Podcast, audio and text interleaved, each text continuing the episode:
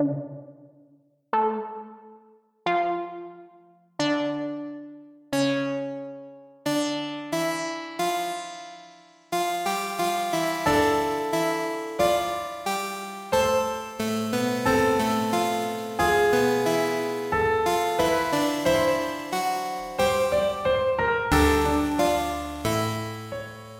so today we're going to be talking about an op-ed that Milton Friedman wrote and was published in the New York Times in 1970. And the title is The Responsibility, or sorry, uh, Friedman Doctrine. The social responsibility of business is to increase its profits. And I think that uh, this article is important because it clarifies a lot of ideas about some pretty controversial but popular topics and has a lot of interesting insights that will be good to suss out. And then finally, our goal is to judge his argument. So, what exactly is his argument? Uh, so the the title sort of gives a good synopsis, which is that um, businesses don't have a social responsibility to the greater good or anything else beyond his shareholders, uh, a responsibility to, in uh, particular, to satisfy the shareholders' goals and objectives. And he brings this up particularly in, in regards to uh, corporate executives who are employed by the shareholders in order to run the business and whatever other particular aspects of how the business works. So, why does he bring this up? Well, uh, there is an argument that business executives, in addition to other people that are involved in businesses, do have a social responsibility beyond just maximizing their shareholder profit. So he's arguing that that argument is false. Does that make sense? Yeah. Um well and and he basic argument is that corporate charity uh is socialism because insofar as like executives of corporations take you know a- action uh, to further their ethical ends they're doing they're using the money that they have control over in a way where the original uh, or the owners of the money would not uh, use the money Right. Because, because that's the only way where they're taking a real action. And he says that's the same as socialism. Yeah, I think so. The way I would phrase it, and let's see if we're on the same page here, is that the executives are employed by the shareholders in order to do a particular job. And when the share or when the executives decide to do something else, with the responsibility they're given in order to violate their job and to satisfy some social good. That is socialism when they are uh, prom- like incentivized and uh, forced in some way to, or you know, they decide to do that for some reason. That's socialism because now the uh, shareholders who own the responsibility of the business are not able to decide how to allocate their resources. Instead, it's like the society at large who decides these social values. Well, not society at large that decides, right? It's the individual executives who are allocating the money uh, decide what social values they want to uh, further, and that's socialism. Oh, okay. I see what you're saying. Um, yeah, I I guess so. I uh, so that's the I think that's part of his argument about why it's a bad setup. But I think the socialism part is that the executives are essentially acting as a government where they're taxing the consumers and the shareholders in order to impose some sort of uh, social good uh, as they've decided on everyone. Yeah. So it's, I mean, it's basically the lack of a free market. It's using people's money in a way where they themselves would not have used it. Uh, that's what he thinks of as socialism. So yes. he thinks of the, uh, the corporations as like quasi-governmental entities. Right, yeah. So you can imagine this sort of setup as uh, a governmental relation inside the business. So it's not the, the global government, because obviously business executives are not public officials, but they're acting like public officials within the business. Yeah, because yeah, they have control over people's money, and um, yeah, if they choose to spend it in a non-fiduciary way, fiduciarily responsible way, then they're acting like a government. Hmm And there's a few things to clarify here, which is that Friedman is not arguing the governments do not have this responsibility. what he's trying to say is that it is the role of governments to take on this responsibility, and it is not the role of business executives in particular to take on this responsibility. And when business ex- executives do that, they're violating their role and their responsibilities. Yeah, w- with the exception of, uh, you know, charitable organizations, which she mentions. Um, which she says- Well, Their responsibility is to uphold, you know, what their, uh, what their organization is devoted to doing. Um, well, okay. I think this comes to another part, which is that what the goals of the shareholders, and when he's saying shareholders here, just in terms of like normal terminology, he's talking about the people that own parts of the company. So they're the ones that are, uh, they're the ones that the people that are hired to run the company have a responsibility to, uh, by how ownership works. So the shareholders can decide what the goals are of their company. And if they want to be a charitable organization, then they can do that. But I think the, the same principle applies because the executive in the in a charitable organization, it's not the executive's decision to be a charitable organization. The shareholders decided that, and then the executive is hired in order to carry that out. Yeah, So I don't think it's different for charitable organizations.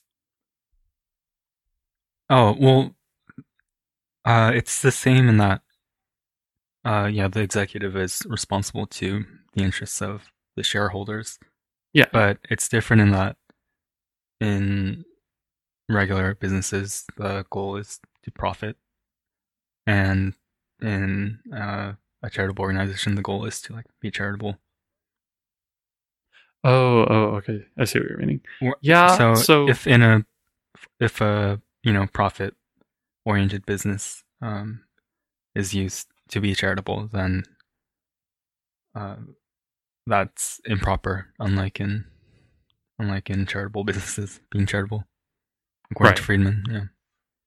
Okay, I, I agree with that. But to, I think that his argument is a bit more general than just monetary profit, because I think what, what he would say is that the charitable business is profiting, but the profit to shareholders is not in terms of money; it's in terms of charitable value they're providing, because that's that's what the the shareholders are treating as valuable. He, I don't think he says that. Um, Yeah, there's a section he talks about this specifically. Do you wanna check that? there, he there, he uses a really weird word for like charitable. Uh, forget what it is. I can find it really quick. Um.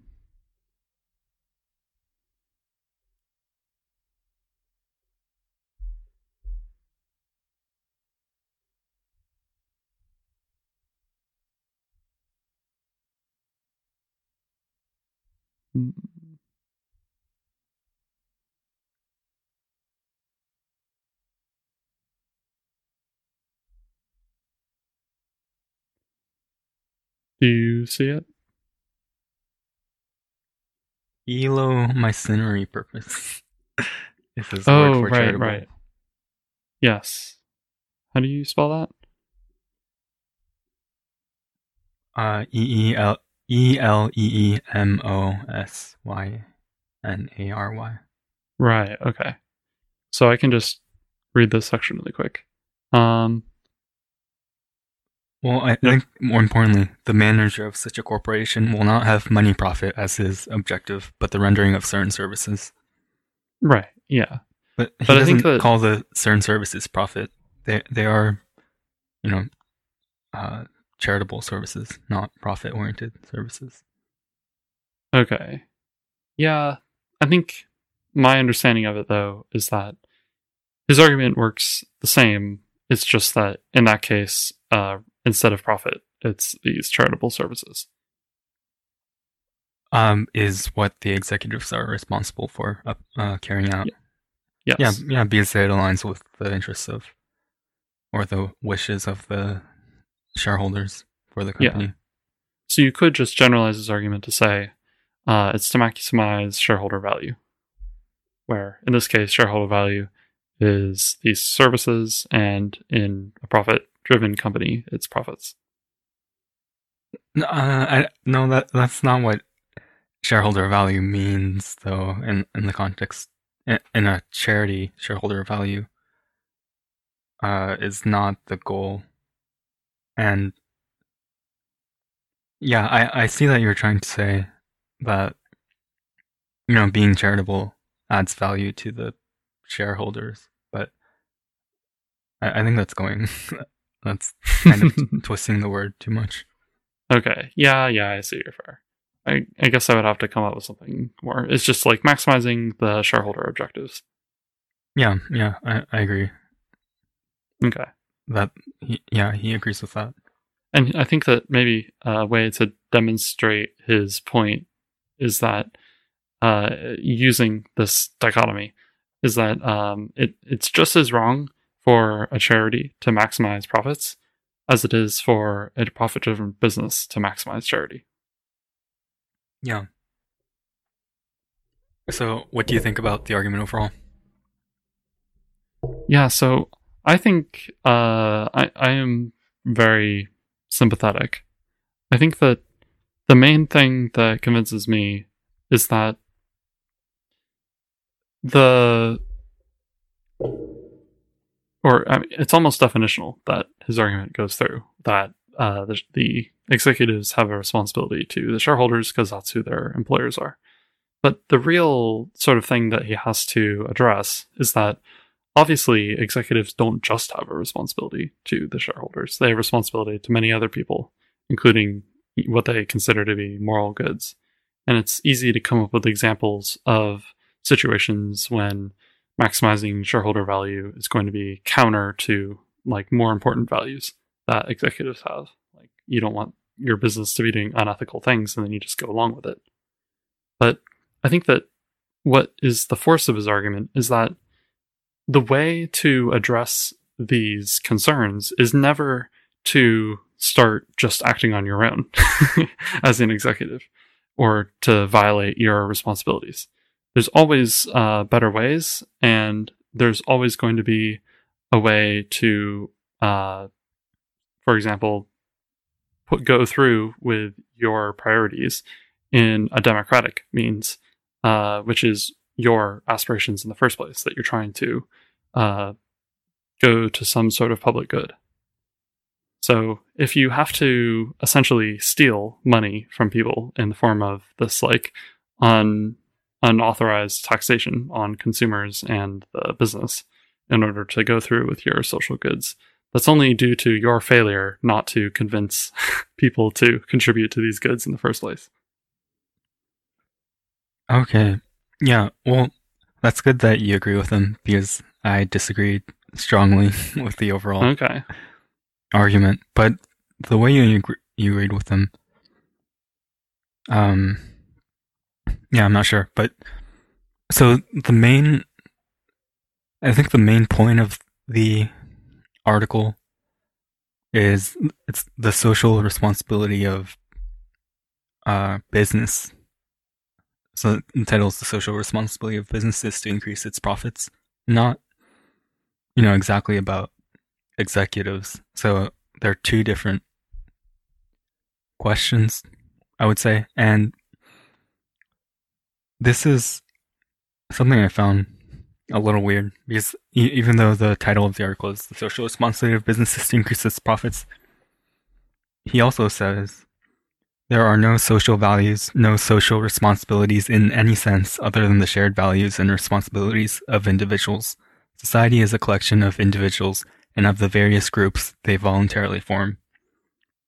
So he's making the argument that groups of individuals don't really have uh, responsibility independent of uh, their individual responsibilities.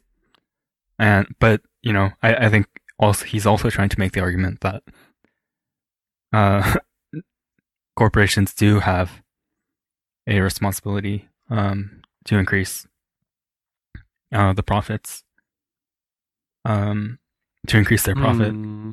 So I, I think that's a contradiction, and I I disagree with the title of the article. Um. Yeah, I probably. Actually, I'm not sure, but I think there's a contradiction. I, I think probably I might say he he has a point. Maybe corporations don't have uh, any social responsibility, but then they don't have the opposite or uh, profit responsibility either. They're just like organizations set up by people, and the people have responsibilities. So I agree with Friedman on that. But yeah, Yeah, yeah. I I do see what you're saying. I think that uh in reading it, I also had that question, especially from the beginning when he starts it off saying, uh what does it mean to say that business has responsibilities? Only people can have responsibilities. Corporation is an artificial person and in this sense may have artificial responsibilities, but business as a whole cannot be said to have responsibilities, even in this vague sense. And I think that um, he addresses this by clarifying how he's speaking of this. So he says, presumably, the individuals who are to be responsible are businessmen, which means individual proprietors or corporate executives. Most of the discussion of social responsibility is directed at corporations, so in what follows, I shall mostly neglect the individual proprietor and speak of corporate executives. So I think that what he's trying to say is that when people talk about the responsibility of business, what they really are talking about is the responsibility of the businessman. And when he specifies even further, he's saying, well, uh, what they seem to be talking about most uh, commonly of those businessmen is the corporate executives. So that's who I'm talking about. But I agree that uh, without a lot of clarification, his uh, his title and you know the statement of his thesis does seem to be a contradiction with how he conceptualizes responsibility. yeah, So I Okay. think that just given that clarification, I can say that uh, he's talking about the individual responsibility of corporate executives. That's what he means. I well, uh, yeah, I feel like he said both things, and I think that's one of the things he means. But we do disagree on. You and I disagree on that, so we can talk about the executive part. Uh-huh. I thought that was though just to to put a cap on this. I thought it was a useful uh, prelude in the beginning talking about that because I think that a lot of people do talk in terms of like corporations as or like entities. corporations have responsibilities to you know do X or whatever. Yeah, but that doesn't really well, make sense. It doesn't make sense, but half the argument is for the idea that corporations have responsibility, and then half the argument is against the idea. I, You mean yeah, Friedman's argument? Yeah, No, no, no. I think what he's saying is that the common conception of what a corporate responsibility is doesn't make sense. So I'm specifying it in order to talk about something sensible. but he says uh, corporations do have a responsibility to increase their own profits. Yes. But he's he's uh taken this vague idea of corporate responsibility and he's clarified it and concretized it down to something specific that he talks about in the essay, right? I think that's a separate point that he makes about the executives within corporations.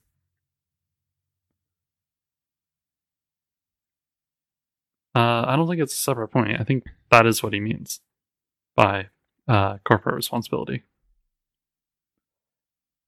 Uh, well, It's like I mean, those are separate things, though. This, he says the so- social responsibility of business is to increase its profits, and he also says, you know, executives are uh, responsible to the shareholders, but th- those are two different entities.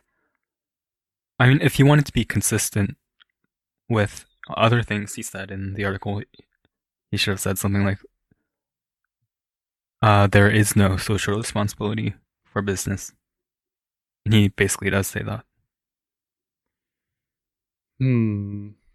Okay. Well, I think you're taking one part of his argument about the executives and then saying that that's, you know, his main argument. yeah, yeah. That is that is what I'm doing. Yeah, I, I, I think he makes that argument. I think he makes different argument too.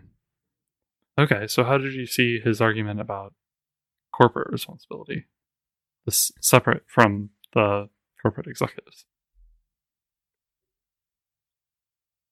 Um, I, I think okay, maybe I should.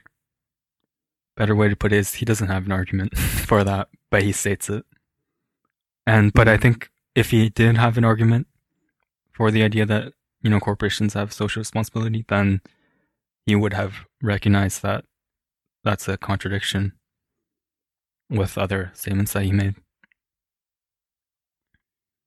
Huh. Okay. Yeah. I just totally understand this differently. I think of it like um, it's like a philosophy paper where they take a common term like location, and then they give like a specific idea of location that is like this is what I mean by location. That's kind of what I see him doing. Is like there's this idea of corporate responsibility. What do people really mean by this? Because it doesn't like corporations are abstract entities; they don't have responsibility. So this is what I think uh, is meant by corporate responsibility, and he gives a specific idea of it. But he also says the idea of corporate responsibility doesn't make sense. Well, he says that at the beginning. different from explaining the meaning of it. He says that, uh, I mean, the quote I pulled is from pretty late in the article about th- Uh, there are no social values, no social responsibilities. Let me see. Okay, I think I see it. The political principle that underlies the or that underlies the market mechanism is unanimity. It is an ideal free market resting on private property. No individual can coerce any other.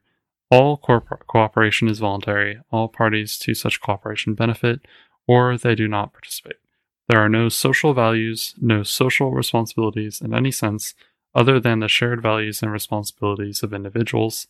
Society is a collection of individuals and of those various groups they voluntarily form. Is that the, the part you're referring to?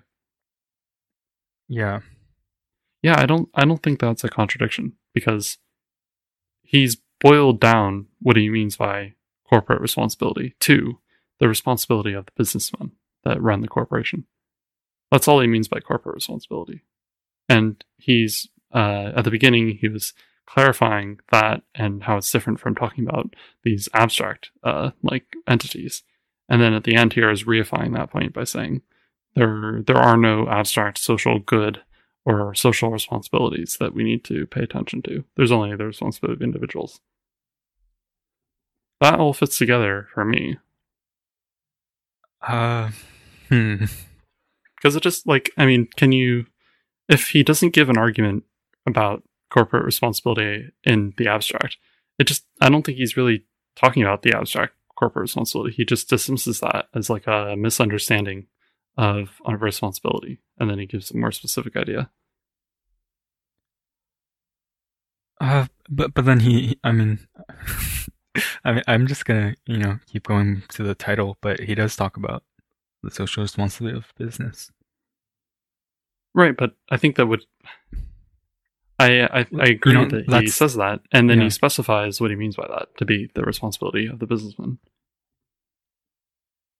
Okay, okay. I mean, to me, that's a separate statement. Okay, yeah, I I don't think it's a separate statement. I think he's just clarifying what he means by that. Uh, okay. Yeah, I think I just I disagree. I, I think a better title to represent his argument would have been like businesses have no social responsibility either way, and businessmen have a social responsibility to their shareholders. But okay, I, yeah, I I, that. definitely, yeah, it's definitely a quibble because I think we both agree on the main thrust of his argument, which is Yeah. about it's not about the abstract entity of a business; it's about the executives right. involved. Yeah, so I disagree with that part as well because he keeps talking about how when executives act with ethical interests in mind, it's socialism because they're using people's money in a way where they wouldn't have intended that. But I think that's totally wrong because individuals voluntarily put their money within organizations and they and they're leaving it up to the organizations how to spend that money and individuals are always free to take their money out of the organizations. So if an executive decides to for example spend money on reducing their carbon output then you know people have a say in um, whether to support that strategy by taking their money out or uh, putting more money in. So th- there's nothing anti-free market about social responsibility of corporations or um, you know of executives acting um, for the social good. Well, okay. I think though, uh, this is definitely good because I think that there's a few things I want to clarify about his argument that relate to this. I think that he's fine with businesses uh, doing things that are considered socially responsible. He has no problem with that. The only thing he has a problem with is when the executives act against the will of the shareholders. So it's not just the fact that they do something socially responsible, it's that they do something socially, like, you know, considered to be socially responsible in opposition to what they're hired to do. I think I think you got his argument right there. And I disagree with his argument because I, I think there's no such thing as an executive um not you know act, I think acting in an anti-free market way or in a way where he isn't representing the interests of the shareholders. Because the shareholders when you get put money into an organization it's not earmarked for some particular purpose. And you know the checks don't have like this money is for increasing the profits of this business. Uh, i'm like you know companies are given money to spend in whatever way they wish and the money is given voluntarily and can be taken out at any point and at any time voluntarily so yeah if executive executives choose to spend some of the money on uh, climate change or whatever. Um, yeah, I don't, I don't think that is working against the interests of shareholders. But uh, okay, I I think though that there's a difference here, which is that he's not saying that that in of itself is uh, against the will of shareholders. It might be. He's saying when it is against the will of the shareholders, then that is a problem. I'm saying there's no such thing as acting against the will of shareholders. Okay, that doesn't make any sense to me. Take aside the the um, social responsibility part. Clearly, executives can act against the will of the shareholders. Hmm. Okay. Like cu- customers are not shareholders. I'm right. We're talking about people that own a part of the company, and therefore have a say in what happens in the company. Yeah. Okay. But yeah, I that's definitely yeah, the way I put it maybe is wrong. It is possible to work against the interests or the will of the shareholders. Like if you you know, flush the money down the toilet. That's definitely working against the will of the shareholders. Maybe my argument is more that there's no way for the executives to be anti-free market. Um, which you know, one of his arguments is that um, this kind of socially responsible spending can be socialism. And that seems wrong to me because the executives are always beholden to the shareholders because money is liquid and you can take it in, in and out of the company. So, you know, if he chooses or if, if they choose to, um, the executives choose to spend the money on some ethical project, um, you know, he may be going against the immediate will of uh, some some shareholders, but I think that's a perfectly legitimate use of the free market for, um, yeah. Really, the end is kind of irrelevant to whether it's a free market or not. Mm-hmm. Okay, yeah, yeah. Uh, this is interesting. I think that I didn't really get his connection to socialism exactly. I think that is a bit reaching. Um, I think uh, the the charitable interpretation is that he's talking about it in a very broad, uh, or sorry, not broad, but like a very general idea rather than socialism as it is like implemented in practice. It's more like the it's a uh, it's has the spirit of socialism or something like that.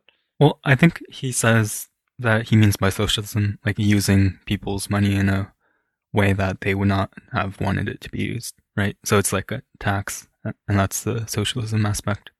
Yeah, yeah, yeah, exactly. So I don't think that is sufficient to call something socialism, but I think it's sufficient to say it has the spirit of socialism.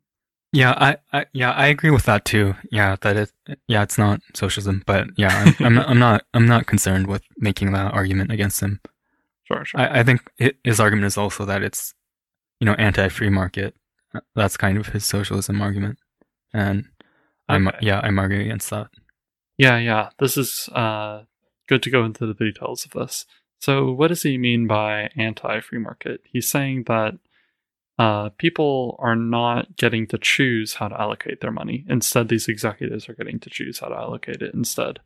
And your rebuttal is that actually they do get to choose because customers get to choose what to spend on and shareholders get to choose who to hire. Is that is that right? Well, I meant uh, shareholders. Wait, I wasn't talking about customers, but shareholders uh, get to choose what to, what organizations to put their money in. So yeah, that that makes it a free market. But you were talking about customers also before, right? Like the customer can decide to give the company their money or not. Uh, I was just talking about uh, shareholders. Oh, oh, okay. Never mind then. Uh, okay.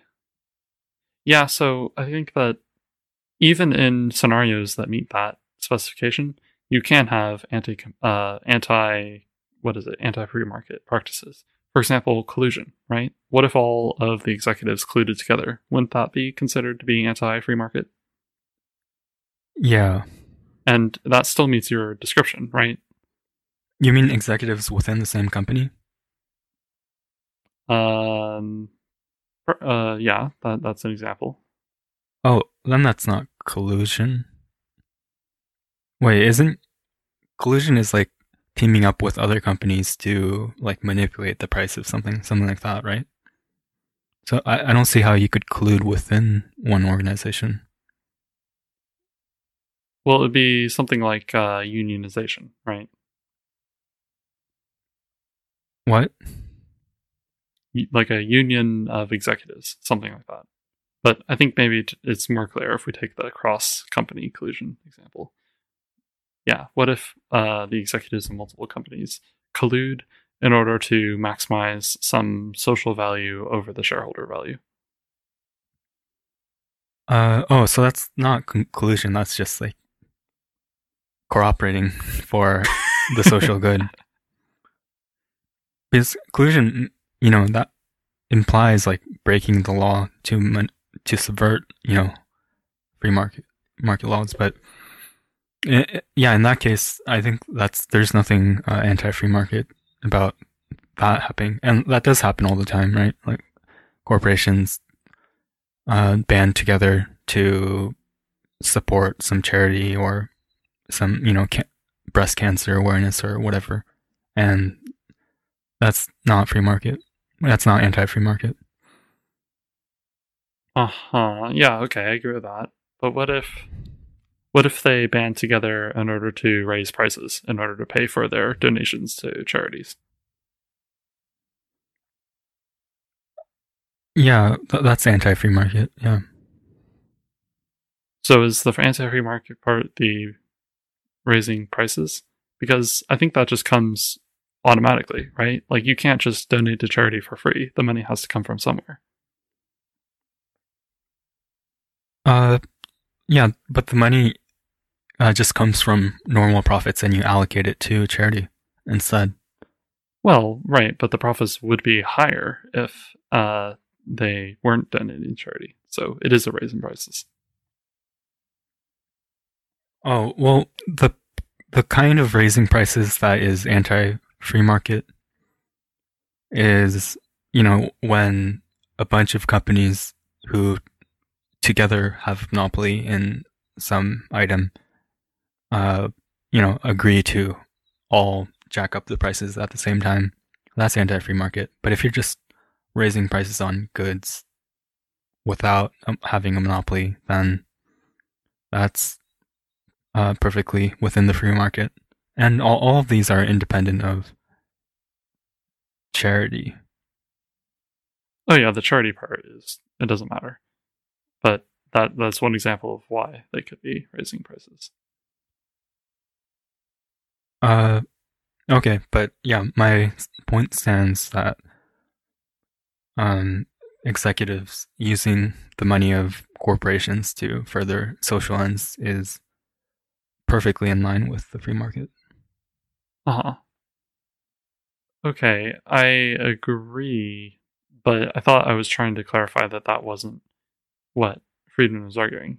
He's arguing that if the executives do that, uh, contrary to shareholder will, that's the important part. Like, if it was in the shareholder uh, will to do this, then that's fine because that's following his argument about what the executive should be doing. But it would be that the executive decides to spend money on charity uh, when the shareholders explicitly tell them that they should not do that.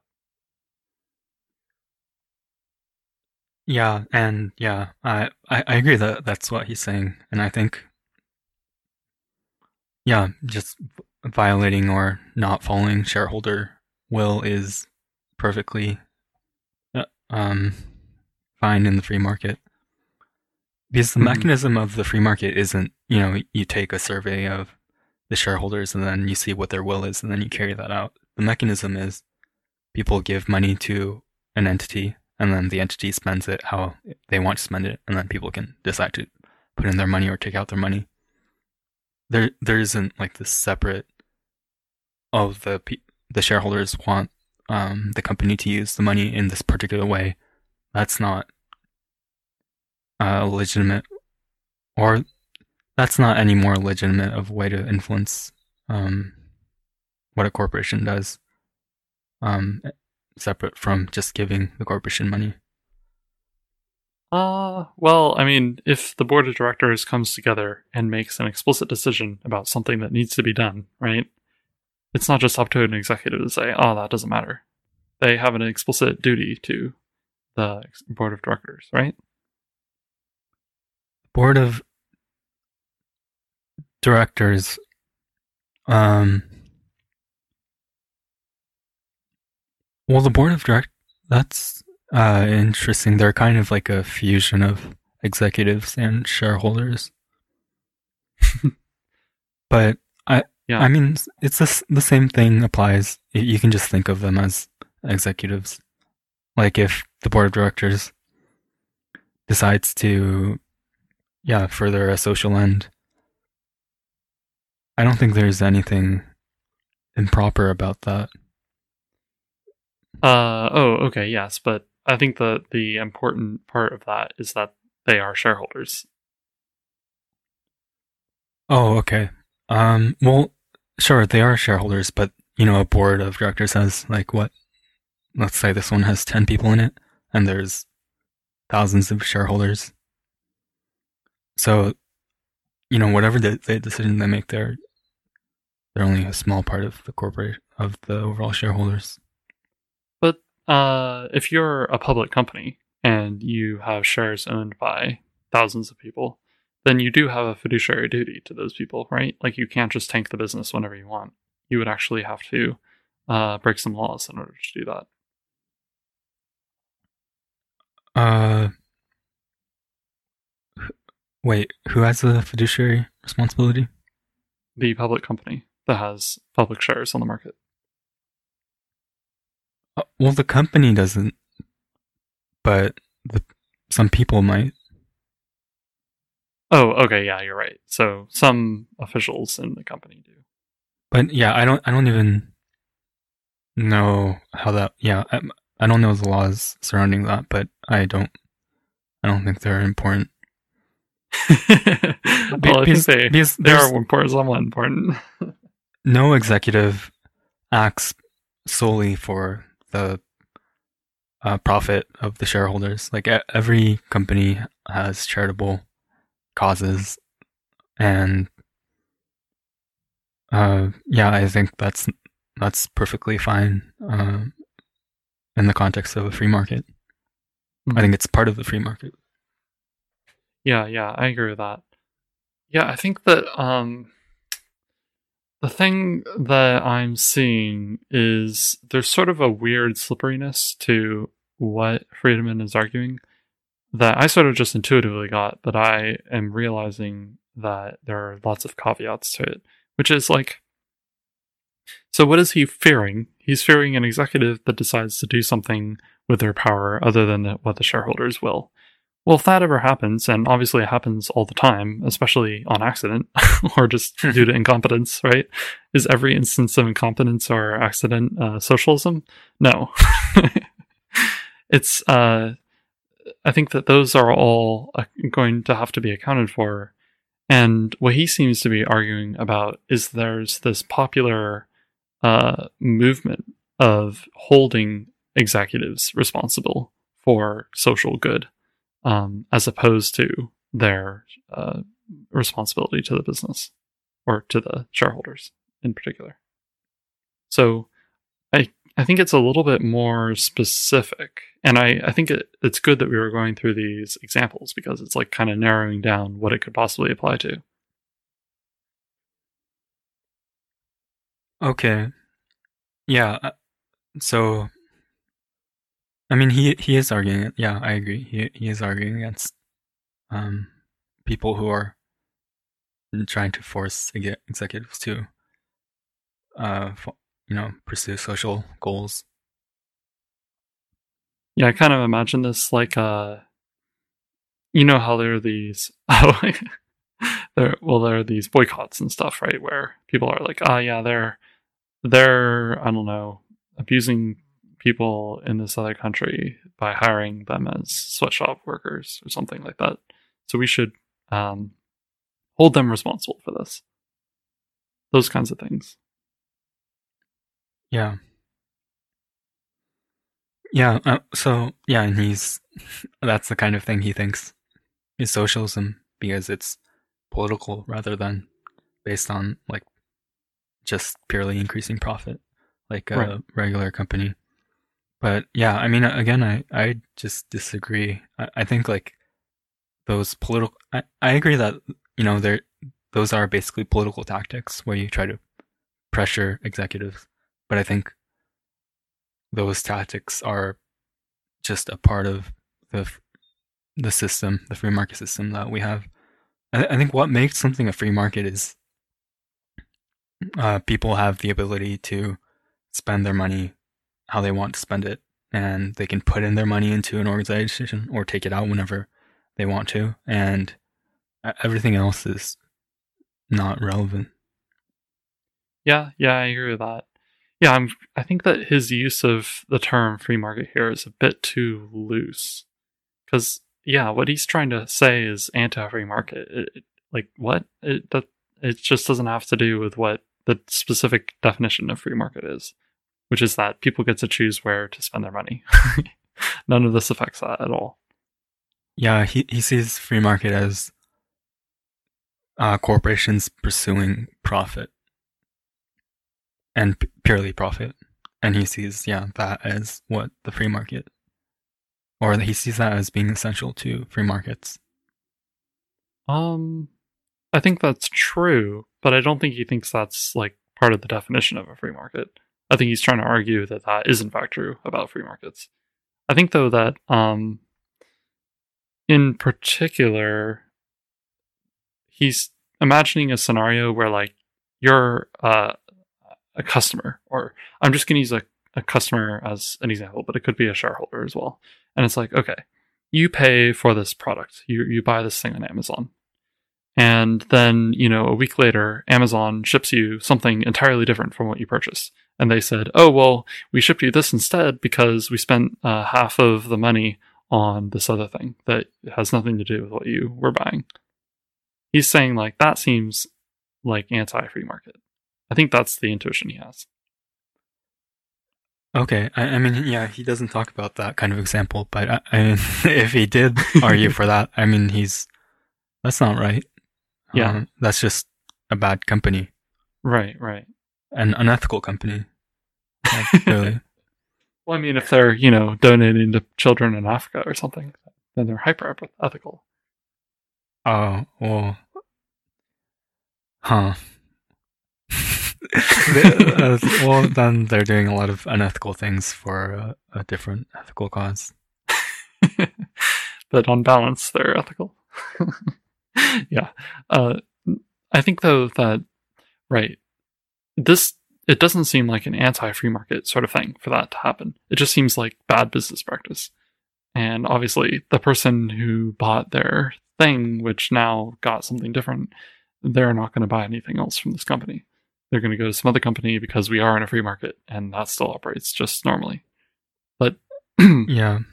But I think that what he's worried about is not that particular businesses will do this, that they'll just be a random business that decides to sacrifice their ability to make money in order to do social good.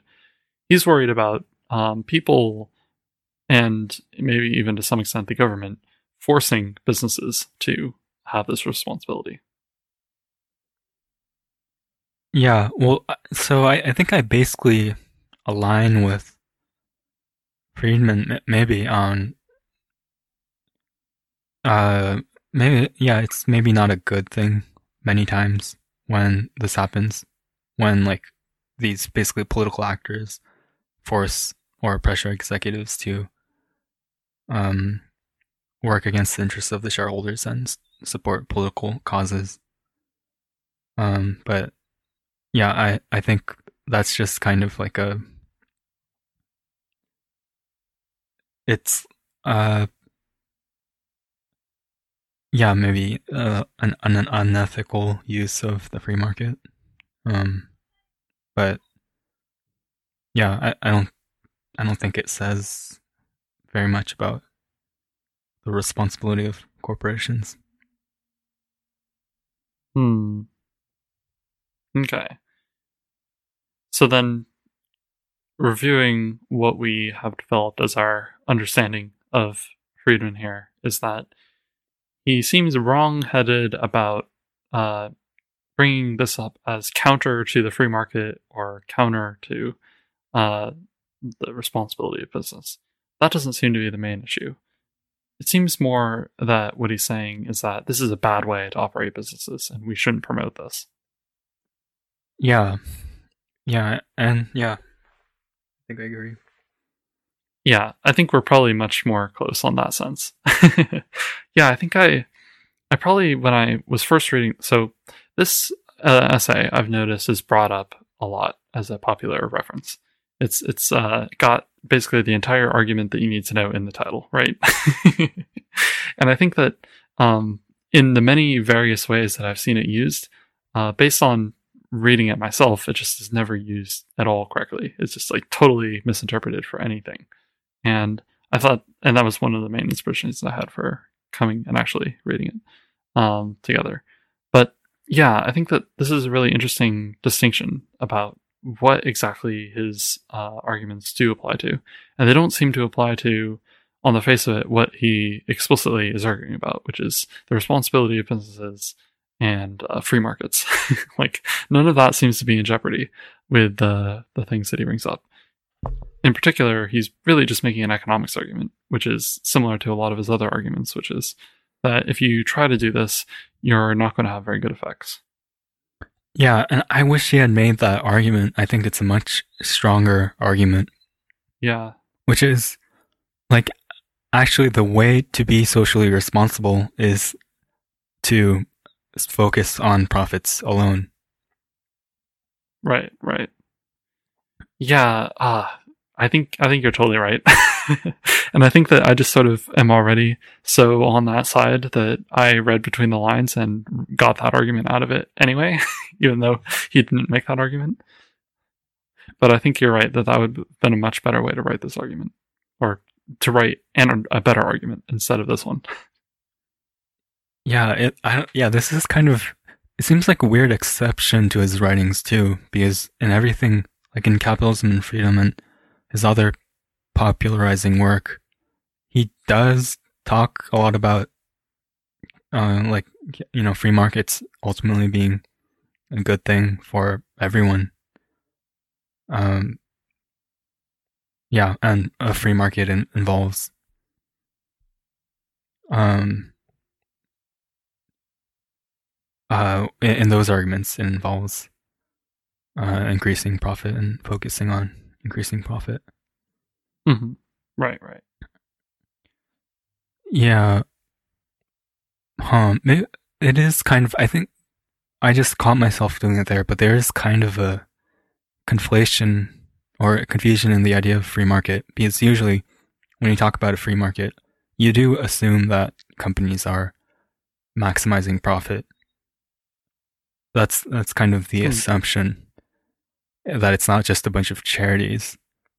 But well, but at the same time, I feel like if you're precise about what a free market is, then you're talking about mechanisms, and the mechanisms uh, have to allow for, or do allow for, um, goals other than just purely maximizing profit. Huh. Yeah, it is interesting that you bring that up there certainly is that association. It's impossible to deny. And it probably is in common discourse used interchangeably, like profit maximization and free markets. But it's more that a result of free markets is that it's best to maximize your profits rather than a part of free markets is that businesses maximize their profits. Would that be fair to say, you think? Yeah, I completely agree. It, because yeah, so yeah, the natural result of free market mechanisms is you know lots of entities that maximize profit. Mm-hmm. I mean, which is just for very you know clear, uh, kind of mechanical reasons. Of course, because you know if, if there's a company and they they're not maximizing profit, then they just go lower and lower in value until they die. Right. Yeah, uh, and they're not if, around for long. yeah, and then if you, if you have thousands of companies and they're all doing it, then I, I mean, clearly, ruthlessly, the ones with you know even a little bit of a disadvantage relative to other companies, I mean, people are going to take their money out very quickly. Mm-hmm. So, of course, I mean, yeah, almost. Yeah, it's like a maximum maxim that uh, only profitable companies are going to survive. And to be a profitable company, you probably need to, you know, aim at profit. Yeah, and there are some theorems in basic economics that show that you know, with certain assumptions about how the economy works, you can show that this is inevitably the result. Yeah. So maybe Friedman didn't even need to argue against this kind of practice of pressuring executives because you know under his understanding of markets that's not a viable long-term strategy anyways hmm Yeah, he doesn't need to argue against that because it just is never going to happen successfully. yeah yeah i mean it could happen within a corporation but then if they do it a lot they're just gonna be overtaken by a company that doesn't care about that stuff like like Right. yeah clearly Yeah, yeah. Were, were you going to say something after that? no that that's all Okay. Yeah, I think that um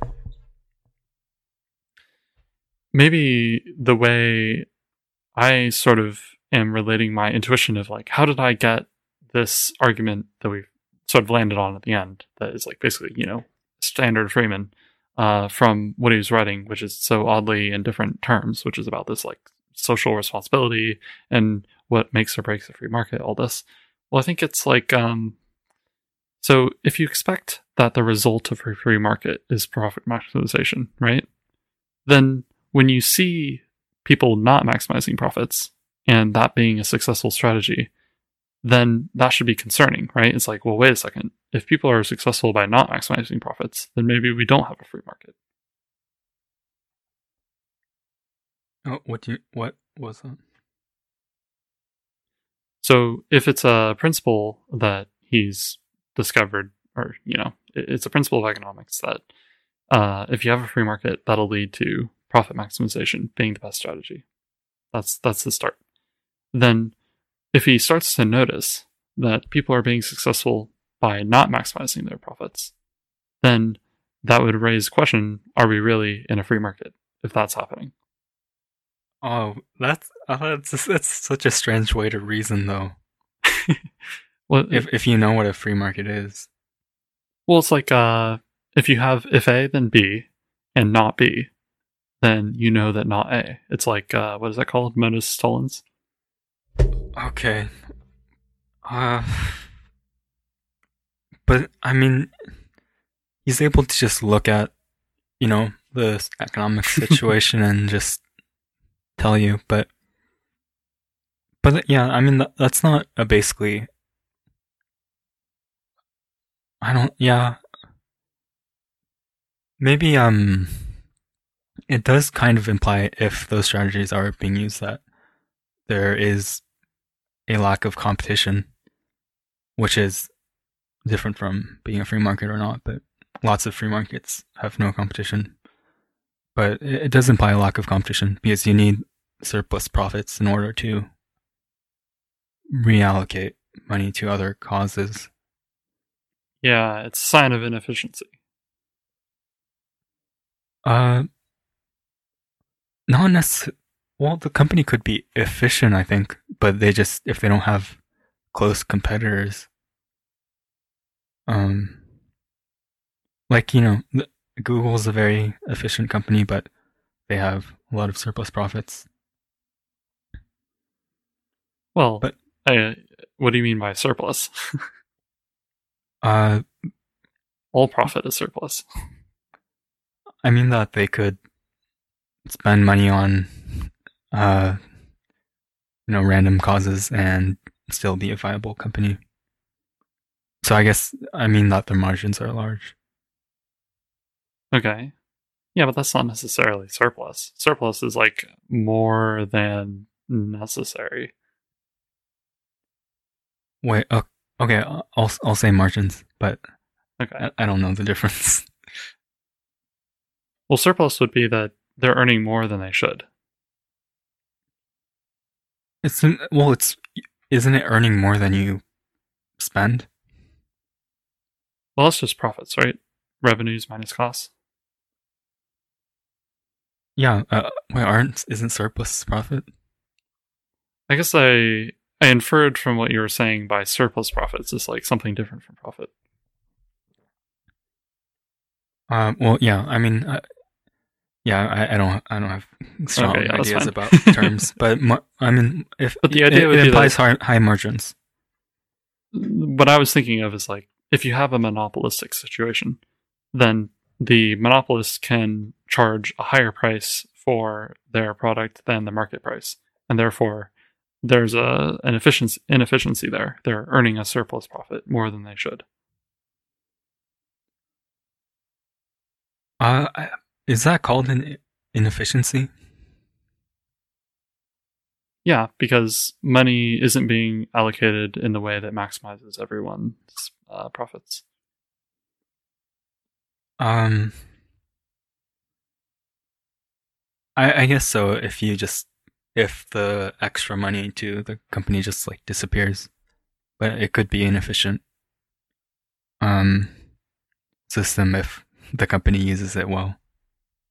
okay, you're right. It's not necessarily inefficient, but just by you know standard analysis, it would be considered inefficient. And yeah, and like any money you use on charity, uh, could be uh, inefficient. Could cause ineff- inefficiencies. Well, I think that is part of his argument. Yeah. yeah. Unless unless it's maximizing shareholder value. Yeah. Or I, I think know, another, whatever the shareholders want. Yeah, I think that's an, another interesting part of this. It's like people uh, could, you know, um, or executives could use corporate money to further social ends, and their goal could be to genuinely help people. But it could also, you know, be the best thing for the long term financial health of the company. And, and in lots of cases, that seems to be the case. You know, the corporate image of a company matters, and maybe it helps recruit talented people if you're seen as a company that uh, is good for the world, and you know you, you get the go- the government hates you less. You get less uh, crazy regulations. You know, for, uh, for lots of reasons. You know, probably the goals of executives like to maybe to make the world a better place through charity. Um, maybe that kind of goal isn't well aligned with what actually happens based on their actions. Uh, Which would imply for me that maybe Friedman is wrong to criticize so much this kind of corporate activism.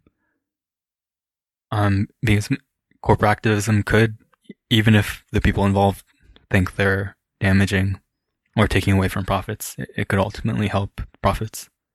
That's kind of like an independent issue. I think he does. So, all right, yeah. So I think that we've parsed out how we're uh, the different parts of this uh, essay into two things, which was once one was mostly about this responsibilities, and that seems like we're we're not really very bullish on that. But in response to uh, the efficient allocation of resources and pe- who makes decisions, I think he does have a lot to say on this, and I think this is probably the most interesting part, but also probably not the like the the least new to us. so he has this paragraph here.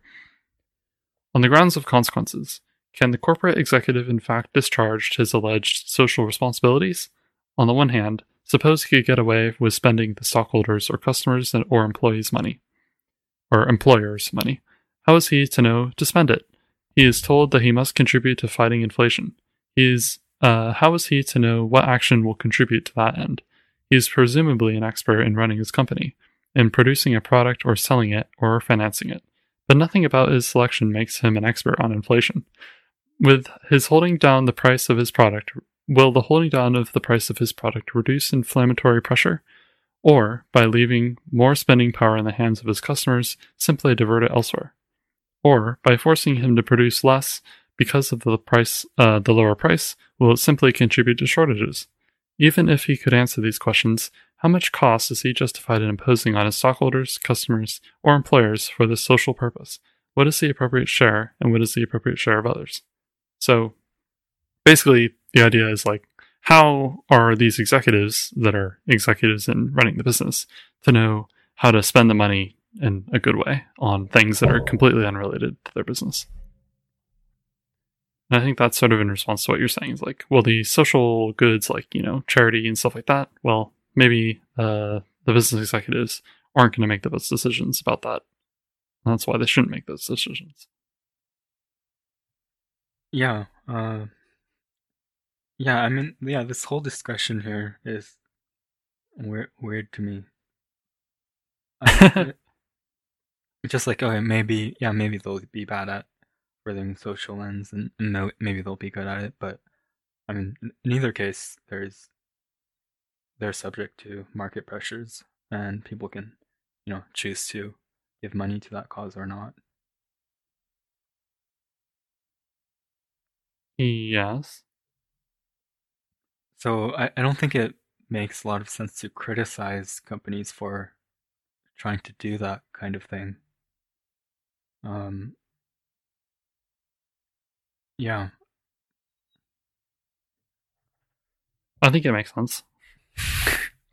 because I think that uh, they are not going to know how to spend that money very well. And it would be much better if other people focused on spending that money. Okay. So I guess it, it would make it would make sense to me to criticize that kind of spending and then say, you know, therefore people should get put less money into this company, maybe. But I don't I don't know. I think this just seems like kind of a separate issue as well. Like now he's it sounds like criticizing them for not furthering social objectives enough, right? For being mm-hmm. bad at furthering social objectives. He's criticizing them if they try to further social objectives while being bad at it. Yeah. I don't that kind of just I don't know. That that seems fine to me if they're bad at it. Um maybe they're good at it. It's just kind of depends on the situation and yeah, I I, I don't think it's like totally different from donating to a charity. Um both cases, you know, people are voluntarily choosing where to put their money. Uh, well, I don't think he's saying that it's like morally wrong, but I think he's saying that this is not the best way to go about doing social good. Yeah, uh, yeah. Well, I think yeah, I don't find that convincing. There's the whole like uh, effective altruist uh, approach to this, right? Which is saying that most people uh, allocate their money to charities very badly and don't do the most good with their money. And I think that that's broadly true. I think that most donations to charity are very ineffective. Uh, with regards to like, you know, a more global sense of the effectiveness. Obviously, you might donate to specific things that you care about, and that's a different matter. But in terms of people just like, oh, I have some money, I want to donate. Well, you yourself are probably going to make a bad decision about how to donate that money, wouldn't you say? Almost always, yeah. So, right, you want to have these experts that decide based on lots of experience and lots of uh, research how the best way to spend that money is. And I think that it doesn't really make sense to say that an executive in a business is going to know how to do that. So I'd be very, and I think that Friedman is basically saying you should be skeptical when a business says, "Oh, we're donating to the charity because uh, whatever reason." They're not experts in donating to good charities, so there's no reason to trust uh, their reasons about this very much. I don't know. To me, it seems like corporations are probably much more efficient at spending charitable dollars than uh, most charitable organizations. Like most charitable organizations are very or donations are very local in America. Like you give money to your neighborhood school or whatever organization, and yeah, compared to that, I think if a corporation's like combating climate change or I don't know, helping make a school in the developing world or something like that. Uh, I mean, my feeling is that corporations might be more efficient at, at spending their charitable money. But I don't know. This all I'm I'm not I don't know. This this just seems kind of besides the point to me. This whole discussion Really? um, that Huh. that Friedman started. seems very central to me. It's like he's like within the political, within the free market, criticizing how another corporation uh, decides to use their money that they well within the free market system. hmm But I th- I think the idea of a free market is that those criticisms are kind of irrelevant. Like the criticism, the kind of criticism that matters is like taking your money in and taking your money out. Yes. Yeah, I guess that's uh it's good to contextualize the way that his argument is intended to work because right, it this is not going to have an economic impact on how people spend their money. I don't think he expects that. And he's not personally like I took $10,000 out of this company because they're doing this instead of this that sort of already operates in the free market already. He doesn't need to argue about that, and he doesn't need to enforce any of that. But I think that what he's trying to argue about is to convince people of the best way for organizations to work uh, in or in the free market. Not that, um, like there's a ethical problem with businesses doing things that are different. It's just that they won't be successful businesses, and you shouldn't expect them to be successful. You shouldn't hold them to that uh, standard. And he's also saying that um it, it- yeah if you if um you want to allocate money to charity the best way isn't to do that through a corporation hmm Yeah, he says that basically the government is the best way to do that, to allocate uh, charity. uh well he i think i think he thinks government is a better way and then he thinks individuals giving money to individual causes is also a better way than Oh, really? corporations yeah Hmm, interesting. I I would think that, but okay. Yeah, it's a part. It's a part of his argument because he talk because he talks about where he differs with corporations is that they're spending people's monies money in a way where they would not have spent. Um, so yeah, he wants people to uh, be able to pick their individual charitable causes instead of having that be decided by a corporation. Hmm. Okay. Yeah, I kind of get this because, and this is sort of a qualm I've had about effective altruism as well, which is like, uh, one of the premises it seems of effective altruism is that your goal is to do like the most utility for your dollar, and that can be your goal, but it could also be your goal to give to a cause that you personally care about, like maybe you know you have a family member that suffers from some disease and you're like i want to support them by donating to this charity. And then they you know they appreciate that or something like that. And that's a totally different thing from maximizing um, utility in some way. So i think that though the business is like most examples of business like you know setting up a school in africa like there's no direct connection between the customers and that school in africa. It's just like a totally irrelevant side project that is being done purely because uh, people, you know, feel good about it or something, rather than having a personal connection to that. So it really should just be about uh, utility maximization for those sorts of projects.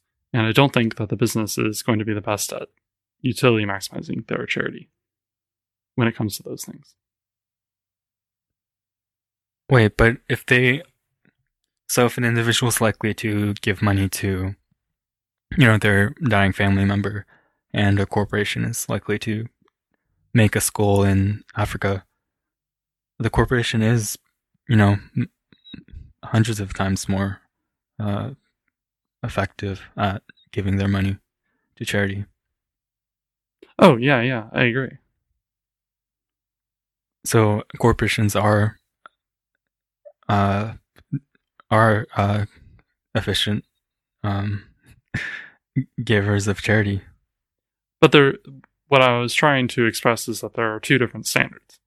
One standard is the uh, standard of trying to like you know connect with people personally. Like it's not about utility maximization; it's about uh, interpersonal connections, and that's where you're donating to your dying family member.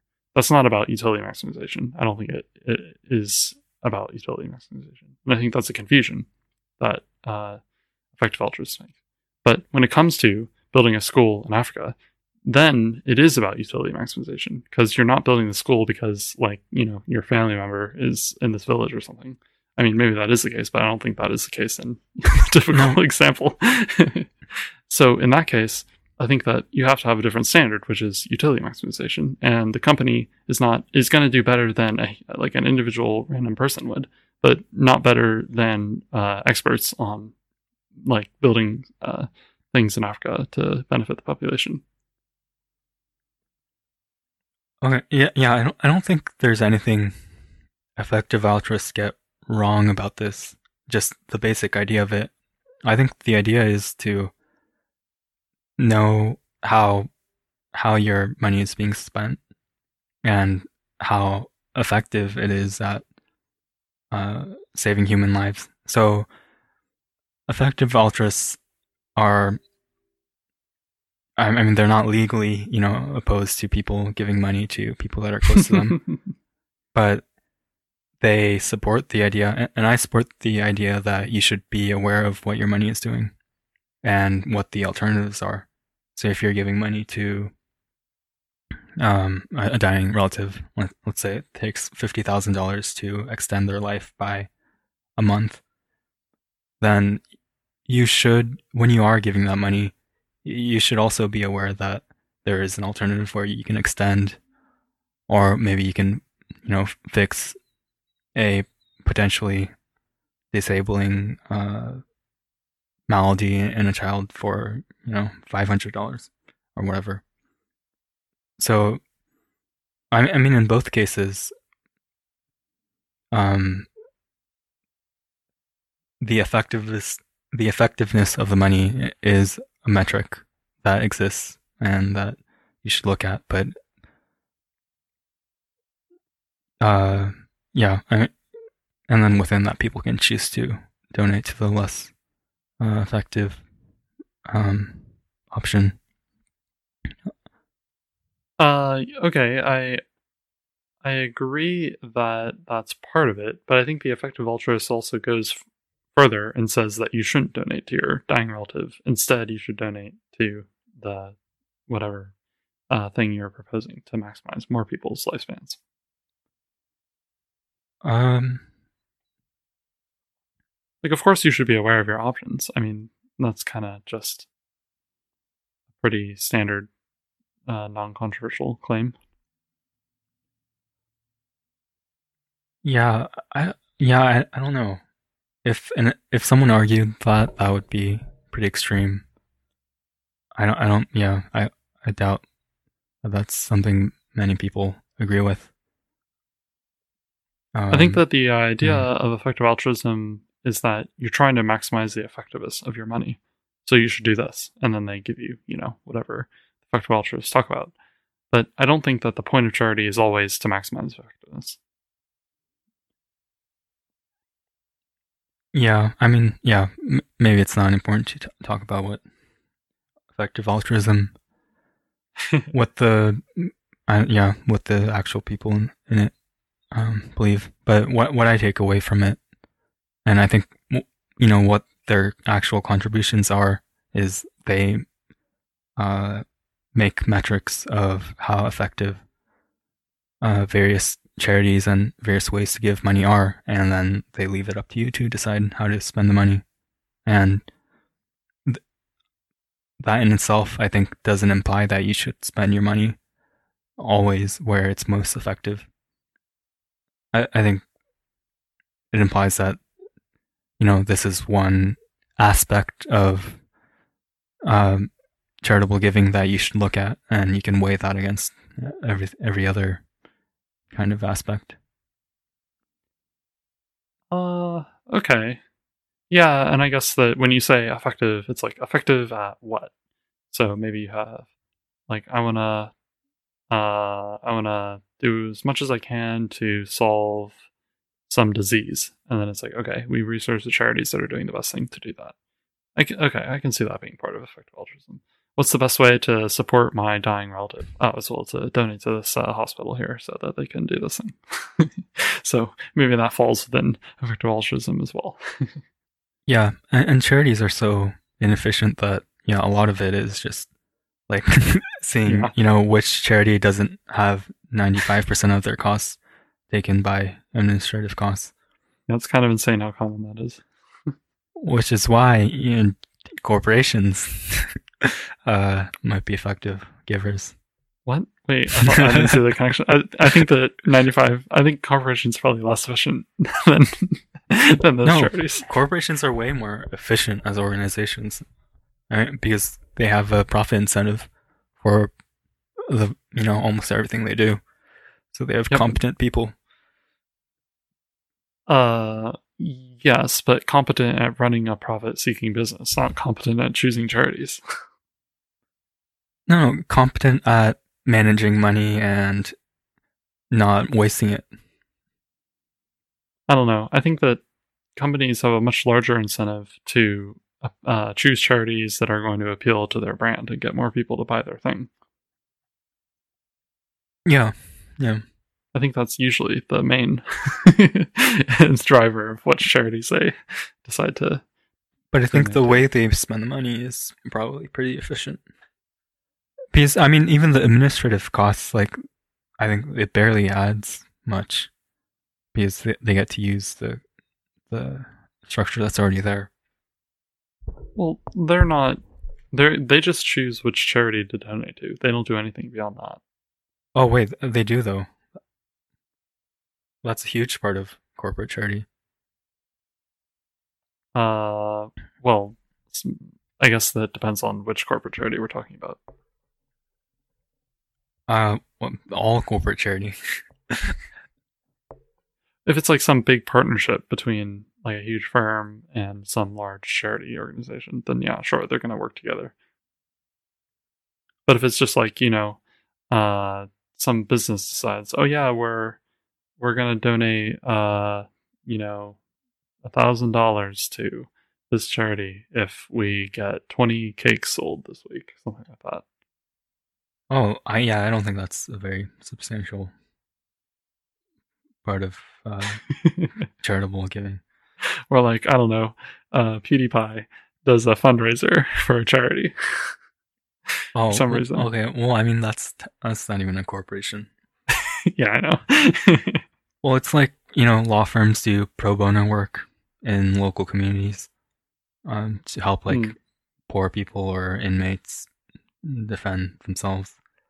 Or like uh like Kaplan and some of the textbook companies uh have set up schools in like India. Um yeah. Okay, okay. Yeah, I see what you're saying there. I am much more sympathetic to that sort of thing, where the company is directly involved. I guess that my my original conception was just like, you know, whenever a, a company decides, oh yeah, we're just gonna like pay money to this other charity organization because they support the cause that our customers are interested in. Yeah, I mean, yeah, I don't know if I like that or not, but I don't think that's common. Huh, okay. Yeah, I assumed it was pretty common, but maybe it isn't. I, am not sure. Because yeah, that feels and that's not what um that's definitely not what Friedman is talking about. Okay, well here's a great example is climate change.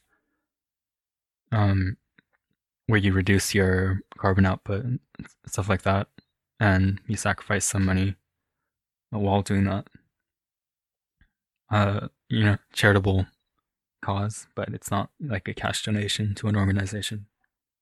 How is that uh, a good example? It's a good example of charitable spending that isn't giving cash to an organization. It's doing something as a company. Do you think it's effective? Um,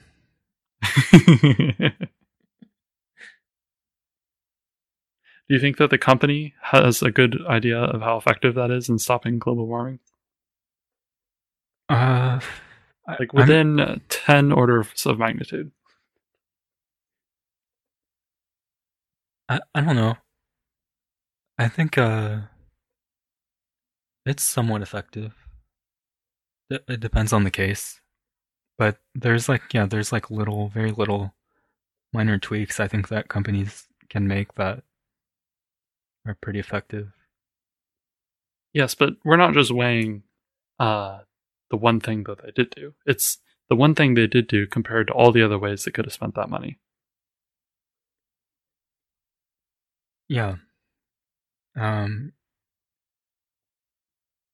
Yeah, I think uh it is a pretty reasonable way to reduce or to combat climate change is to make sure your company isn't uh excessively polluting. Uh, okay, yeah, I, I'd agree that excessive pollution is never going to be good, but I don't think that like, you know, some companies saying, "Ah, we cut our uh, carbon emissions by ten percent," says almost anything at all about their effectiveness in combating climate change. Well, it depends on how much they spent to reduce how much carbon emissions. That's their effectiveness. Yeah, yeah. So if they like actively took measures to reduce their carbon emissions. This is like a super abstract example, but my only point is that I think that they have very little uh, in the way of expertise about judging how effective that is. And I mean, why would I expect them to? Unless it's like a climate change oriented company, then there's no reason to expect that they have a good sense of this. I mean, I, I think I agree, but I think relative to charities, I, I don't know that charities do any better. Oh yeah, I'm. I mean, I guess that if the alternative is donating to climate change charities, then yeah, it's better than that. I don't even know what those charities do. they do rain dances. Yeah, I, I'm yeah, I- and of course, like the most effective charities probably do better. But if you're talking about a person who can give money to a corporation or to a charity, yeah, I, don't know if, if a corporation's much worse. Okay, yeah, that I I say that's fair. I say that's more of a condemnation of charities though than a promotion of corporations' efficiency. Yeah, it's like well, maybe I mean maybe we're just saying that charities and corporations are kind of the same. I mean, there's good ones and bad ones. Yeah, do- yeah, I would agree with that. Things. I am. I think though that what I'm sympathetic to is that um, there is a much more efficient way of having uh, charity work done, which is to have organizations that are explicitly dedicated to doing charity work. I don't think that's more. I don't know if that's more efficient. Because, because I think if you can incorporate um, charity as part of the company, like instead of just you know giving cash, I think corporations can do a lot that charities can't do. I mean, one part of that is corporations can actually make it sustainable and you know, somewhat help their profits, which lets them donate more. It's like Tesla or GM probably do more for combating climate change than any charity by a lot, right? Oh yeah, not for- not GM, Tesla, and like what was it, BMW, uh, and that's they're able to do that because they're corporations. Um, yeah. and also they're getting subsidies from the government. Well, yeah, you can separate the subsidy part and yeah, separate the contribution of the subsidy, but I, I'd say the even if you took out all the subsidies, they do more to combat climate change than any uh, climate change charity, and it wouldn't even be close. I agree with that for sure, by a long shot. But I think that the best place to do this sort of thing is at the governmental level, honestly. Like government deciding what price uh, carbon tax at, I think that's going to be a way more efficient and uh, like effective process than the companies all acting individually with all these other motivations that are totally unrelated to climate change. I, I don't think it's it's not really an either or because the corporations and governments just do different things. Like the government couldn't do what Tesla's doing, and Tesla can't do what the government's doing. So I, I think Tesla is a great way to combat climate change. Hmm. I agree, but I also don't think that Tesla is sacrificing profits in order to combat climate change. Yeah, um, which is even a better way to uh, cl- combat climate change because you have to put more money towards it. Oh, okay. Well, yeah, for sure. If you can, uh, uh, that's not really charitable then, because then you're just maximizing profits and happening to do something that's of social value. Yeah, well, yeah, that's the thing. I think it's kind of murky. I mean, but that, yeah, that was what I was saying. Because te- Tesla definitely, you know, as an explicit part of their mission, there is a charitable. It, it is like a charitable organization, basically. Like, you know, they want what was it?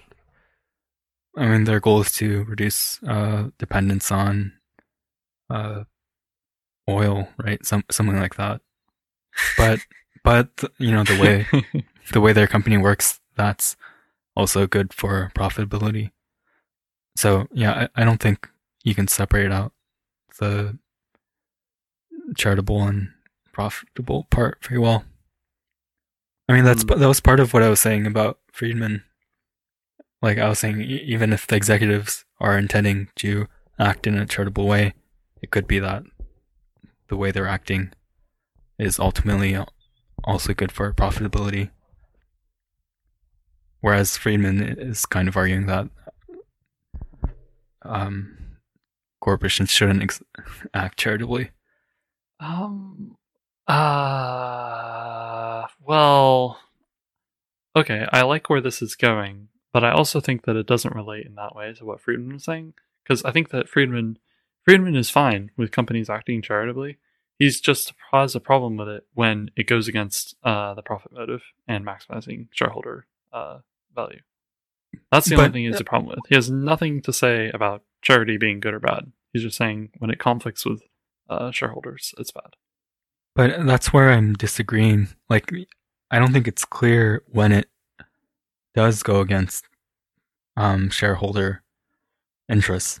And I, I think when he says that it goes against shareholder interests, it could it could be the case that it's not going against shareholder interests. Uh, okay. Give me an example where he says that. Because I think that he. Uh, wait, that's wait ex- that. Okay, go ahead. I think that he is uh, caveating everything in that condition that it is going against shareholder interests. No, no. Well, okay. We're not. I don't think we're arguing about what he said. I, I think he said that as well. But, but I'm saying, uh, when corporations uh, do act against shareholder interests, you know, explicitly. I think in the long run, it could be the case that that's not the final outcome. So I'm not talking about the motivations of executives. I'm talking about, you know, what actually happens in the market. Right, right. Okay. Okay, so then you would say that there are situations where Friedman would identify it as a problematic allocation of resources towards charitable things, Whereas actually, in the outcome, it turns out to have good profit uh, returns as well. Yeah, I, I think just yeah, the intentions of the executives um, to be charitable or not charitable is just independent of whether it actually is going to be charitable or profit mac- maximizing or not. Uh, well, I mean, I don't think that it's entirely unrelated. I think that if the if the executives are focused on shareholder max, uh, profit maximization, they'll be better at it usually. Yeah, that that's where I disagree. I think. I think well, maybe usually. I don't. I don't know, but well, of course there can be exceptions, but I, uh, okay, then we should specify exactly what sort of scales we're talking about. Are you talking about like every company should start moving in this direction tomorrow, or in order to maximize profit? Or are you saying like there are some circumstances in which these companies can be more profitable by being more charitable in the short term? Uh, there's some cases. Yeah, not not that in every case, of course. Okay. Okay. Yeah, that makes sense to me. I guess then to me that just seems like a problem like that uh Friedman is happy with. He's like, "Oh, yeah, okay. Here's a better or sorry, here's a here's a opportunity for companies to make more money." But He, he, has- argues. he, see, he sees it as unrelated to the charity problem. But he argues against companies like explicitly being uh, uh supporting charity. Well, I don't think he categorically argues against it. I think he's saying that it's a bad strategy, but I don't think that he would be able to say that every single time you do this, it's going to turn out badly. Okay, yeah. Um, yeah, he says. But I think he bad def- strategy. He definitely underrates it, I think. Uh, and what you're saying, I think, highlights that. Yeah, I, I mean, yeah, I think I agree that he says it's a bad strategy to, um, be charitable, and yeah, And I think that primarily what he's addressing is people arguing that companies should be more charitable, right? And I think that their argument that companies should be more charitable is categorical. It's like every company should be more charitable. And he's saying, like, well, actually, that's not a good strategy. Um, and then, sort of in the midst there, it's like, well, sometimes it could turn out to be a good strategy, but categorically, uh, it isn't. yeah. I th- I think yeah, I almost don't relate to the entire just discussion. It's just like yes, sometimes, uh, being charitable is bad for profits. Sometimes it's good. Um, and but that's not very interesting to say. I think though that maybe something we can converge on is that charities are bad as a way of organizing, doing socially good things. Um, just in practice, they seem to turn out badly, and then in theory, it's like, well, they don't have the the sort of incentive structure that a company has, so of course you would expect them to be less efficient. So maybe, uh, in order to do things that are considered charity, it'd be better to have companies that are more they're motivated by charitable uh, ideas, but in reality, they actually are profit maximizing. Yeah, okay. I feel like uh I feel like you came around to my side. yeah, I probably did. At least in some way that I can, like, you know, cram into my previous view to make it work anyway. But yeah, that's I that seems Yeah, I like that that way of putting it. And it kind of like Tesla, it's good that you brought this up. It is the perfect example because it's like people are trying to make electric vehicles forever, right? And they're like, oh man, everyone needs to go electric so we can save the planet. And then Tesla comes along. It's like, we're going to make a ton of money and solve this problem that everyone has had trouble with. and that was the problem is that people uh, were trying to solve this problem without making money. So you, that's what you need to do is you need to make some money. Oh yeah, good good point. Yeah, and then now like not only are they having huge impact like you know uh indirectly they they're forcing like every other car manufacturer in the world uh major manufacturer in the world to do the same thing. Right, yeah, not by like ethical guilt tripping. It's by competition. Yeah. Well, yeah, ethical guilt tripping is a part of it too. But well, Hmm. uh, it might seem like it, but I, I think in the next, you know, couple of years it's gonna be a competition thing primarily. but I, I I don't yeah, I think but you know, they introduce, you know, the idea that you can create, you know, electric vehicles that are good and all that and then like consumers and people I think around the world pressure other companies also.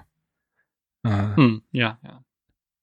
I, I guess yeah, but yeah, maybe the, the best way to think about it is through just profits, because people being pressured to drive electric cars is uh, maybe the most important thing that pushes electric car development. It's not like it's not like social pressure Yeah. on the Yeah. company. Yeah. Right, right, yeah. I suppose that that works to some extent, but I think that Friedman and I would agree would argue is that it just doesn't work well enough. Because customers want uh, the best products for the lowest prices. That's what they care about the most. Oh, but uh, I think this this is kind of a counterexample. Um, really? Maybe. I thought it. I think it is an example because the reason the Tesla is successful is not because it's a worse product for more money that happens also fight climate change. It's that it's a good product for less money. it- but it's not. Um, oh, you you own a Tesla and you have some problems. it's not yet. I won't. I don't need to own a Tesla to know it costs like what forty thousand dollars for a two hundred mile range, and I could buy a gas car for five thousand dollars, and it would be usable. I, I mean, a lot of the reason Tesla is makes um uh, sells cars is is because of this charitable aspect to it. Because Tesla is, you know, have has this goal to to save the world, and people want to be a part of that charitable cause. So, uh, this five thousand car dollar car that you have instead of a Tesla, does it have uh, autopilot? No, No. Oh, oh I'm sorry. it's kind of a it's a missing feature. look if um if people did not care about climate change or saving the world or being cool by being seen as saving the world. Tesla's tesla just i mean they would never have gone anywhere in the first place and they would not be selling many cars right now. It, financially it doesn't make a lot of sense to buy a tesla right now. Except for maybe you know a few very wealthy people who just you know are obsessed with autopilot for some reason this marginal improvement to their lives well, though, I I don't see. Okay, I I I think I do see your problem, or not problem, but the the contention that you're raising. But I would say that that is unrelated because people are not doing this as a charitable thing. They they are getting value out of it. They're not sacrificing money just because they think, you know, I owe it to the the world to do this. They're like, I, you know, feel good and have good experience because of owning this car. wait but that's a huge part of owning a tesla i mean every uh, everywhere you read about teslas it's people saying you know I, I love this car and I, I get to not pollute and you know help save the planet. I mean that's that's a huge part of tesla's branding and and of why people buy the cars. At this point like i i think like you know 10 years in the future it may be that um most of the people buying teslas uh, are buying you know the best possible car they can get for their money but right now that's i don't think that's true of many tesla owners Hmm. Okay, I can admit that to some extent. I think that's probably mostly true. like even the crappiest tesla is $40000 you can get a pretty good car for $40000 like you know with much better build quality and stuff like that um if you're willing to drive a gas car but you know you lose probably you know if you're making $100000 a year the social benefit of of uh, being seen as contributing uh, to the fight against climate change, you could price that at like five thousand dollars. You know, you so it makes the Tesla uh, um something that people put money into. Right. Yeah, okay. I get that to some extent, but I don't I guess I see it more like uh there's some clothes that you want to buy because you want to look cool. Well, some of the value of that clothing is in the looking cool, right? But that doesn't mean that you're like, you know, sacrificing money in order to get something that's overpriced. It is priced correctly to you because you do value looking cool. Yeah. So I think of the Tesla as being similar. Yeah. You're not uh, you're not getting a worse product. It, it is worth that to you because you value you know whatever social uh, situation it comes with. I agree. Yeah, you're not getting a worse product, but you are getting a worse car. Okay, yeah, I Like, admit that you yeah. can get a better performing car for the price. That's true, but I don't think you can get all the same things that a Tesla offers you. Yeah. Yeah. Yeah. And yeah, and if you're someone who like values a quiet car just more than anything else by far, then a Tesla is, you know, your purchase. yeah, if you want your Tesla to be the, as quiet as your MacBook Pro, then or sorry, your MacBook Air. I think, um, yeah, I think I might be underrating the effect of this for charity as well, though, which is like, you know, people donate to charity and then they get a sticker or something and then they post it on so- social media and they're like, look, I donated to whatever. Like, part of the reason you donate is because you are expecting the social result as well. So Yeah. it is part of that. So it's not, it's not a, I was trying to say that as a distinguishing factor about Tesla, but it seems to also apply to charity giving in general. The perfect charity giving that would not apply to this is just you do it in private and never tell anyone. Yeah. That's like the ultimate sacrifice.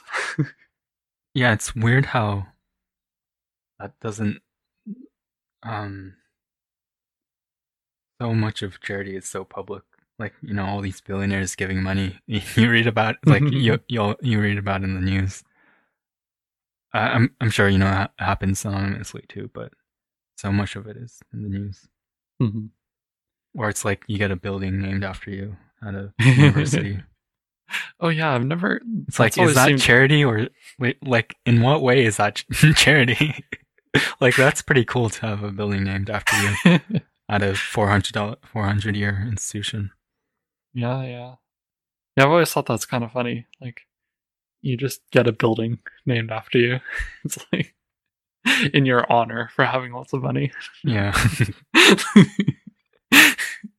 well, and giving the money. Yeah. Oh yes, and and giving it to us. That was the important part. yeah. Yeah. I guess that's how it works though. That's uh Oh, that's the business. an interesting example is uh the I think they're called Toms. You know the shoes. Um, you know about No. that? Their Yeah. shoes, okay. I think they're called Toms. I think we talked about this. Uh, th- like they give one pair of shoes to, um, it's- I think somewhere in Africa for every pair that you Oh buy. yes, yes, I remember that. And yeah, so the shoes are, you know, pieces of crap. Like they're pretty much worthless, but they're they cost like fifty dollars. you know, of course, yeah.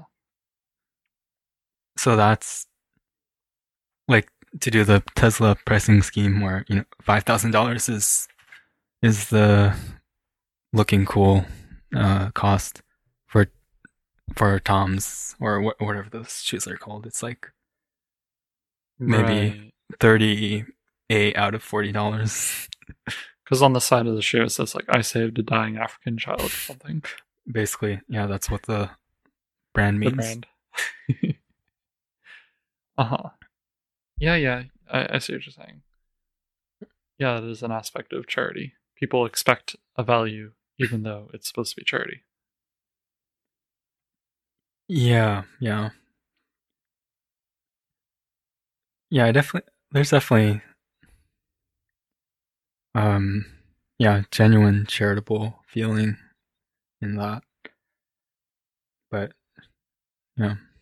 Yeah, I suppose even if you if you donated to a charity and didn't tell anyone, you would still feel like you did something valuable. You would still get personal Uh, Oh well, that's even more genuine charity. But even if you get like the shoe back, I think there's still a genuine uh, uh, charitable feeling there for most people. There's probably Oh. you know yeah. there's probably some sociopaths who do it purely uh, for the clout, but Oh yeah, I I agree. There's both. There's the sort of uh, social value expectation, and then there's the intrinsic value expectation, and they're both there. But it seems like the social value expectation is often uh, emphasized pretty highly in our yeah. Well, yeah. I, I guess yeah. Just a charity that gives shoes to people, um, isn't making as much money as the shoe company, Tom's. and also it's not a very efficient way of providing shoes to people or doing charity in general. Well, yeah. I mean, it's a lot more efficient if people give it money, but since, but people won't. Or if you know a lot of other things. But I mean, if you have the same amount of money and you can either give it all to uh, the developing world or give one pair or like match each pair with a pair in America, then it is more efficient to just be a pure charity. Uh yeah, so I guess that that is where some complications come in. Like, you know, maybe being a shoe business on a as well is uh makes it more sustainable or something like this. Like you can uh be more predictable in your uh stuff. And that's valuable to a charity. Yeah, yeah. Well, th- yeah, that's different from my scenario. Oh. Yeah.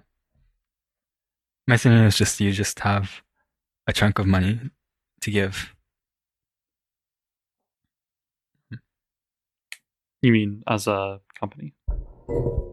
just an organization has, let's say, ten thousand dollars to give, then it's more efficient to just uh, give that company give uh, uh, make shoes for poor people instead of make shoes for poor people and rich people, Oh, which is what the shoe comp what, what Tom's or whatever does, right? right. Which it that's very inefficient if you think about it from that perspective. okay. Yeah, yeah, I see what you're saying. It doesn't make poor sense. people they deserve worse worse shoes, obviously. and doesn't make sense to give a pair to the rich person. yeah, that that part of it is just to, you know, um, make money. Yeah, uh, those shoes are so crappy too. Like, like uh, yeah, That's the real moral of the story. Tom's shoes are crap. yeah. I, it kind of matters. Like a you know a rich person can just buy a new pair, but if you're poor, I feel like it really matters the quality, of your shoe. yeah, maybe they should make a, like a really high quality parachute and then a really low quality parachute that looks like you know destroyed and like sandals or something, and then they sell the rich people the destroyed sandals. Yeah. the- and they give the high fidelity shoes to the poor people. That's uh you know because rich people like destroyed looking clothing, right?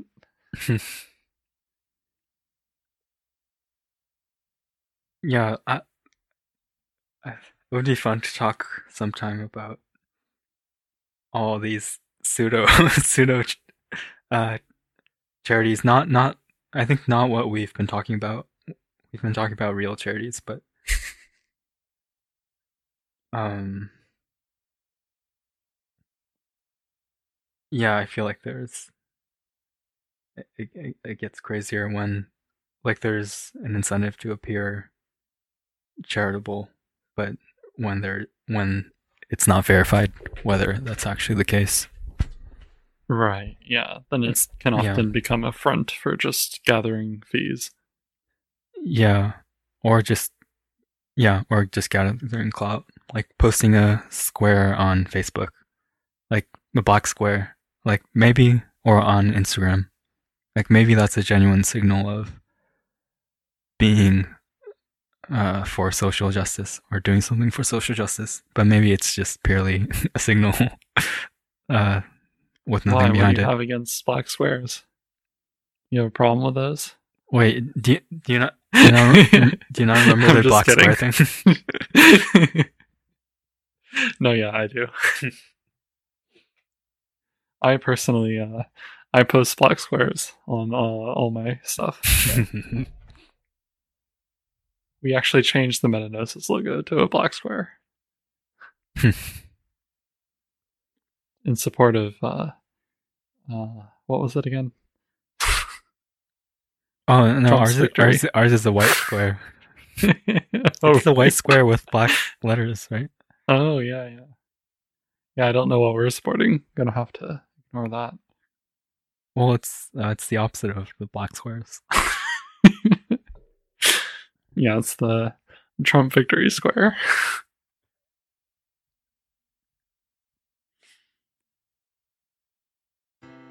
Okay.